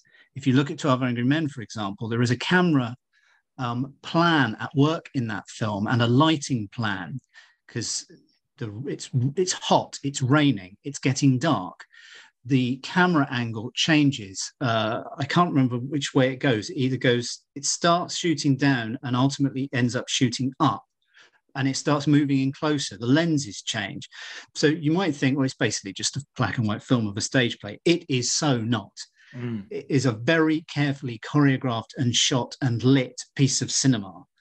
Um, and the same is true of the verdicts. If you, I remember him talking about the use of the color palette in the film, and he, there's no reds, there's no yellows, there's no. It's very much kind of brown, blue, grey, a kind of you know, uh, maybe vague orange, but it's a sort of it's an autumnal color palette to suggest a sort of decay and um, you know uh, someone at the end of his rope. So I was really impressed with making movies. It just it makes you look at it does what the best movie writing does, which is it makes you look at the movies again with fresh eyes. Think, oh, I, have seen this ten times, and I never, I never saw that. Um, and my other book, which I mentioned just now, is is um, is Final Cut, dreams and disaster in the making of heaven's gate. Now actually i listened to this this morning to the your um, q&a with, with charles elton about his cimino biography which i'm now definitely going to buy and read um, because clearly um, the view of heaven's gate in final cut is very much Steve Bach's view. Steve Bach was the head of production at united artists at the time. He was one of the executives who greenlit the picture. Um, he doesn't spare himself. I mean, one of the one of my favorite lines in the book, I can't quite quote it verbatim, but there's a chapter I think which ends with um, something like, "And as one of my first decisions, I'd greenlit a film that would sink the company." something.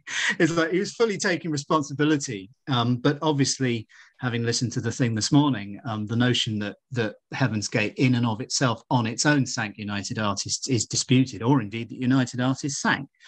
Um, but Final Cut reads like a thriller. It is, um, it's again, it's gossipy, and it's not just about Heaven's Gate.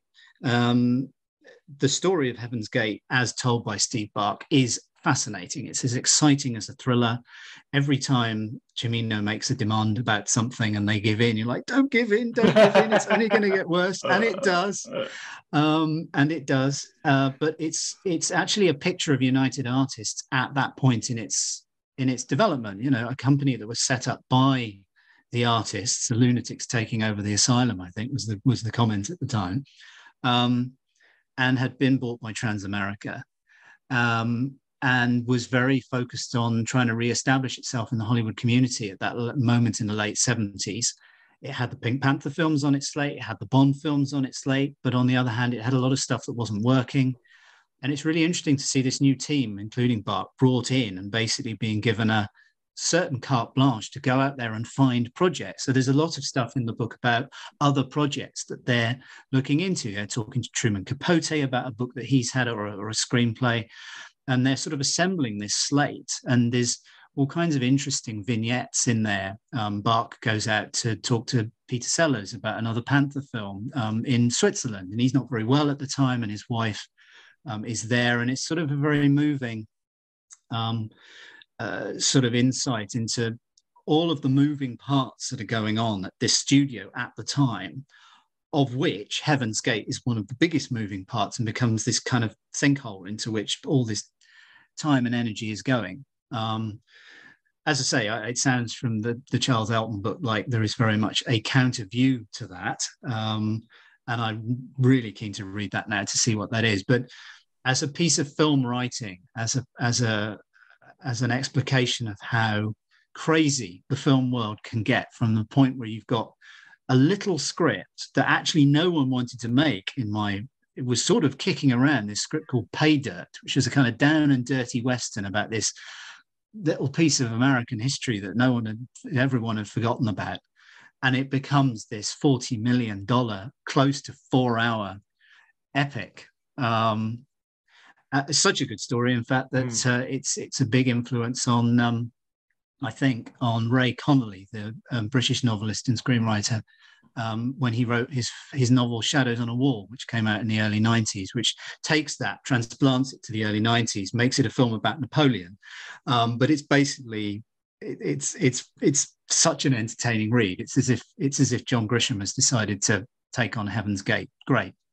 Brilliant. Well, those are two great recommendations. Uh, Final Cut, I'm not sure it's been recommended before. I mean, it's a book. It's a gap in my knowledge. I've definitely, uh, I, I, have, I've had the opposite thing of reading the Charles Elton book and thinking I really ought to read Final Cut now to to see what the and um, I think that along with um, Devil's Candy are two two books which are really feel like they're the inside specifically of flops specifically of films that don't that don't do particularly well at the box office and then get reassessed later although bonfire of the vanities i mean i rewatched it prior to talking to julie about the uh, about her book but um yeah, it doesn't stand up. It's not. It's not. It's not like it's not going to be rediscovered anytime soon as a as a classic. Uh, it's not one that I'm.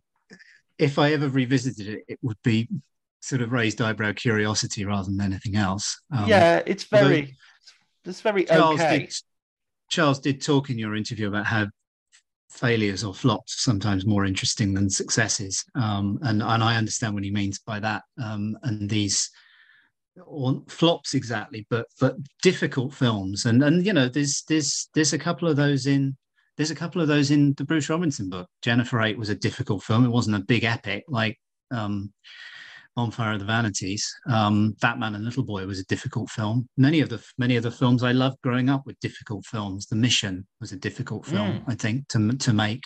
Um, Greystoke. Uh, I'm convinced there's a there's a different, fantastic cut of that film lying around somewhere because the finished version just doesn't rhythmically feel quite right, but it's full of absolutely incredible stuff. It has an ambition that British cinema so rarely has or is able to have these days. Yeah, yeah, you do. You sort of British cinema at the moment. I mean, in many ways, it's very exciting and diverse, and it's doing a lot of different things. And it's taken to heart something Puttnam said. I remember him saying in the '80s, which was, you know, why why can't British cinema produce the Ghostbusters movie? You know, why don't we have a Ghostbusters movie? And I think British cinema sort of replied to that by going, okay, here's a full Monty, here's a bunch of feel good comedies.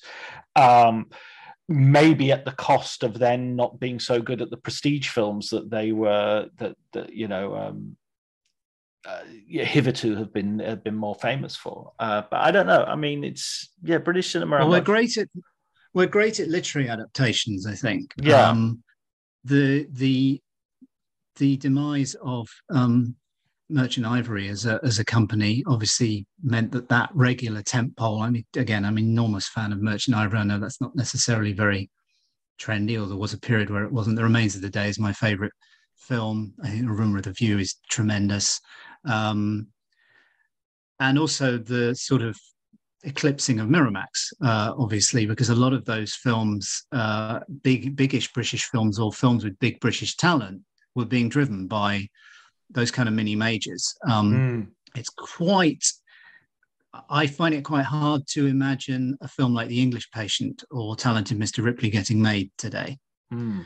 Mm. Um, but smaller literary adaptations like Moira Buffini's The Dig, which came out on Netflix, premiered on Netflix, was was terrific. Um, and um, and I saw the most fantastic adaptation the other day. I've I've not read the book, but um, I think it's going to be one of those films that people will discover and recommend to each other, but most people won't have heard of. A bit like Stephen Knight's Locke with Tom Hardy. Um, it's John Michael McDonagh's The Forgiven, based on the novel by Lawrence Osborne, uh, Mm. which just came out with um, Ralph Fiennes and Jessica Chastain. Again, very inflected with 1970 cinema, particularly Antonioni's The Passenger. Um, and it's one of the most staggering films I've seen in the cinema in decades. I was absolutely blown away by it. I was literally raving to the cinema staff as I left wow the the the the, the screen.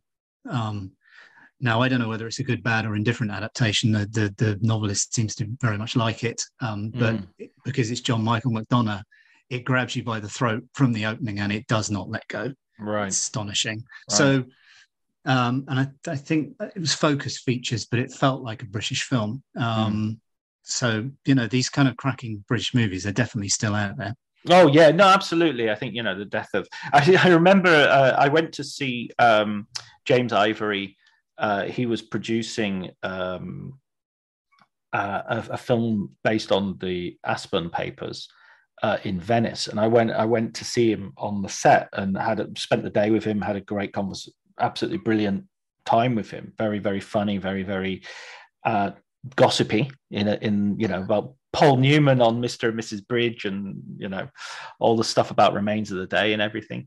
Uh, and at one point, I was uh, we're watching Vanessa Redgrave do do a scene, and this guy sort of come. We're watching on a monitor, and this guy comes up to us and start and sort of nods and sort of introduce, says hello, who who are you? And you know, you start talking to him, and uh, everybody else seems to be sort of like you know, Jesus, get that guy out of here. You know, so not well, not quite, but not they're not paying much attention to him. And at one point, I say, to, "So, hi, hi, how are you? What, what, what's your role on the film? What are you, what are you doing?" And he was the writer, and I was like, "Oh, oh, oh, oh no, oh, oh no!" the spectre at the feast. Exactly. Yeah. Exactly. But um, listen, Alistair, what a brilliant conversation. Thank you so much for uh, for finally, after we, we should, I should tell listeners that we've been we've been planning to talk since I think January. I think um, yeah, maybe even longer actually. It, it was, uh, it was been... quite a long time. So I'm really yeah. happy that we finally managed to land this um, and yeah. have such a lovely, wide-ranging conversation. Wow, absolutely. And I want to stand up for Merchant Ivory as well. You mentioned that earlier. And I think sometimes the Europeans are much better at appreciating these sort of unflashy directorial visions than, you know, than than we are in the Anglo-Saxon world. We sort of tend to see directing as something you should notice. And the Europeans like directors who you don't actually their style is you don't notice their style, you know. I think Merchant Ivory um they were unfairly dubbed uh, heritage cinema, and I, yeah. I don't even really know what that means. Um, Alan Parker called them the Laura Ashley of cinema, and that was like yes, uh, well, kind of um, kind of nailed it in a bad way. If you, uh... um, I'm not going to comment on that. Um, I will say that often these unobtrusive directors, and Lumet, as we talked about, is a good example. They are actually doing a lot. You're just, it's not in your face. Yeah. There's stuff in Remains of the Day. Um, and it ain't my favorite film for nothing, not just because I, you know, I think it's an immensely moving book. Terrific screenplay by Ruth Prawer although there was input, big input from Harold Pinter there, I think, too. Um, there's a scene, just to give you one tiny example, um, there's a scene early on, uh, I think it's during the credit sequence actually, where Mr. Stevens stops in front of a, a door, um, padded door, which has a, a, a window in it.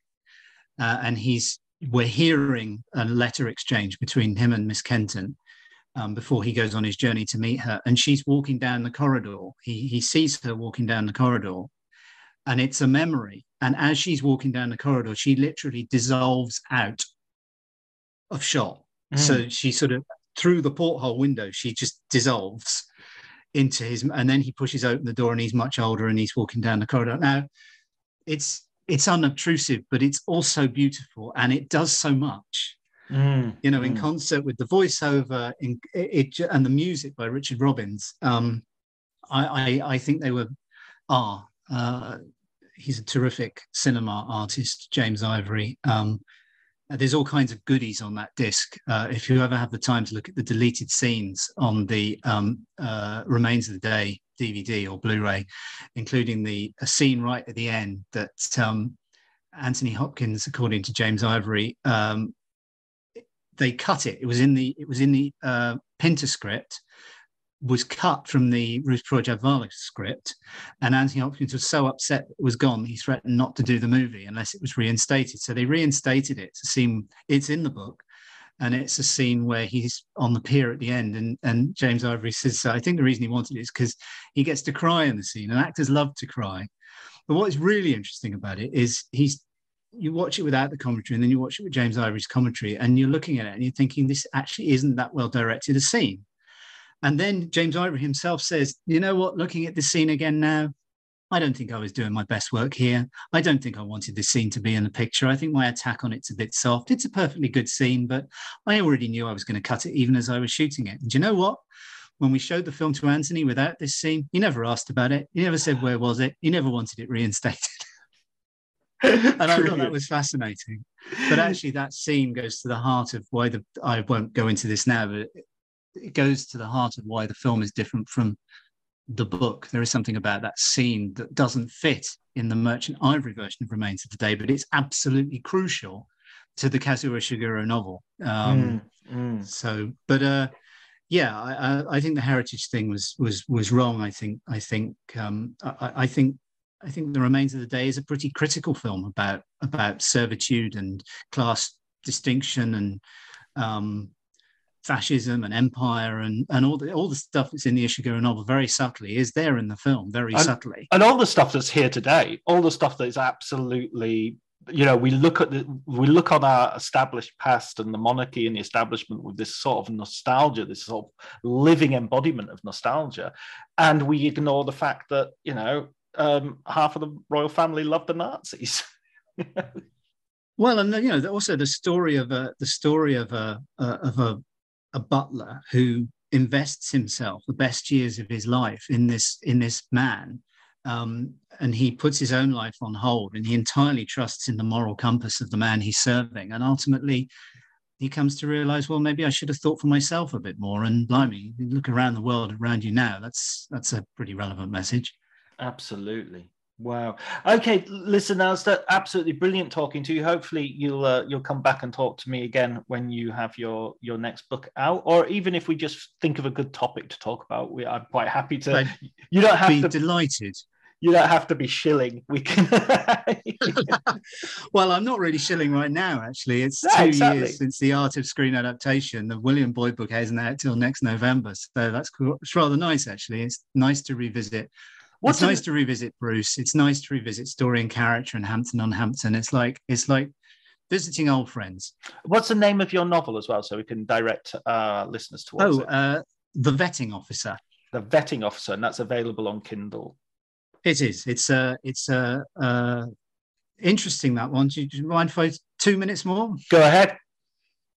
Um, I originally was going to write that as a screenplay, in fact, um, and I had it in mind as a script for quite a long time, um, and I just never did that. And then it just sort of suddenly demanded to be written as a as a novel. Um, but it's the original story. It was very influenced by movies, um, British movies, particularly um, British political movies, specifically the D- Defence of the Realm, uh, The Whistleblower, British TV political series, Edge of Darkness, um, very British coup, that kind of period of Thatcherite paranoia. We had our period of Thatcherite paranoia about 10 years after the Americans had theirs with Nixon. And, you know, you we get, they get all the president's men, the parallax view, we get Defense of the Realm, Whistleblower. Um, and that kind of went into this book, but I originally conceived of it as a sort of cross between a spy story and a ghost story.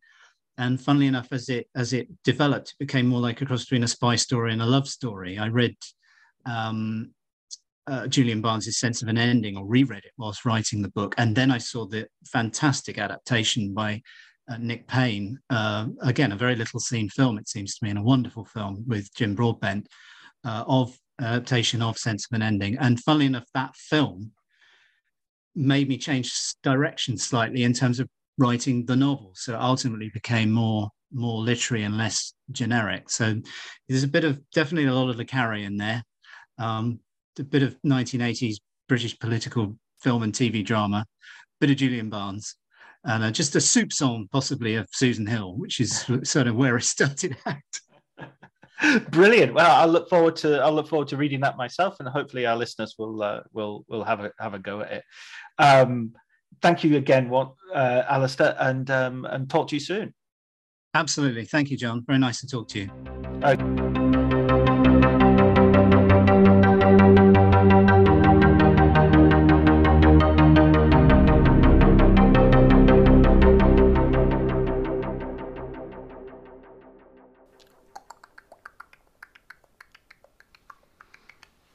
So that was my conversation with Alistair. I hope you enjoyed it. It was uh, we certainly, I think we certainly covered everything. We went we went all the way around. He's he's done a lot. He's talked to a lot of people, and uh, and as I said it during the conversation, it's kind of interesting to to question a questioner, so to speak.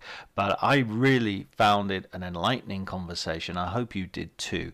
All that's left for me to do is thank uh, Ali Harwood for the art, Elliot Atkins for the wonderful music, and thank you also, dear, dear listener, for uh, joining me.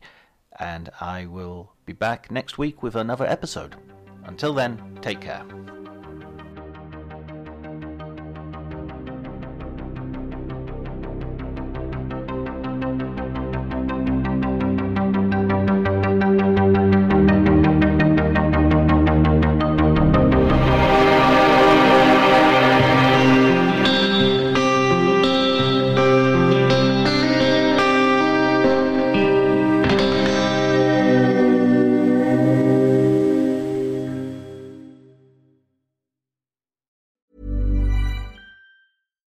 For your next trip? Elevate your travel style with Quince. Quince has all the jet setting essentials you'll want for your next getaway, like European linen, premium luggage options, buttery soft Italian leather bags, and so much more. And it's all priced at 50 to 80% less than similar brands. Plus, Quince only works with factories that use safe and ethical manufacturing practices. Pack your bags with high-quality essentials you'll be wearing for vacations to come with Quince. Go to quince.com slash trip for free shipping and 365-day returns. Even when we're on a budget, we still deserve nice things. Quince is a place to scoop up stunning high-end goods for 50 to 80% less than similar brands. They have buttery soft cashmere sweaters starting at $50, luxurious Italian leather bags, and so much more. Plus, Quince only works with factories that use safe, ethical, and responsible manufacturing. Get the high-end goods you'll love without the high price tag with Quince. Go to quince.com slash style for free shipping and 365-day returns.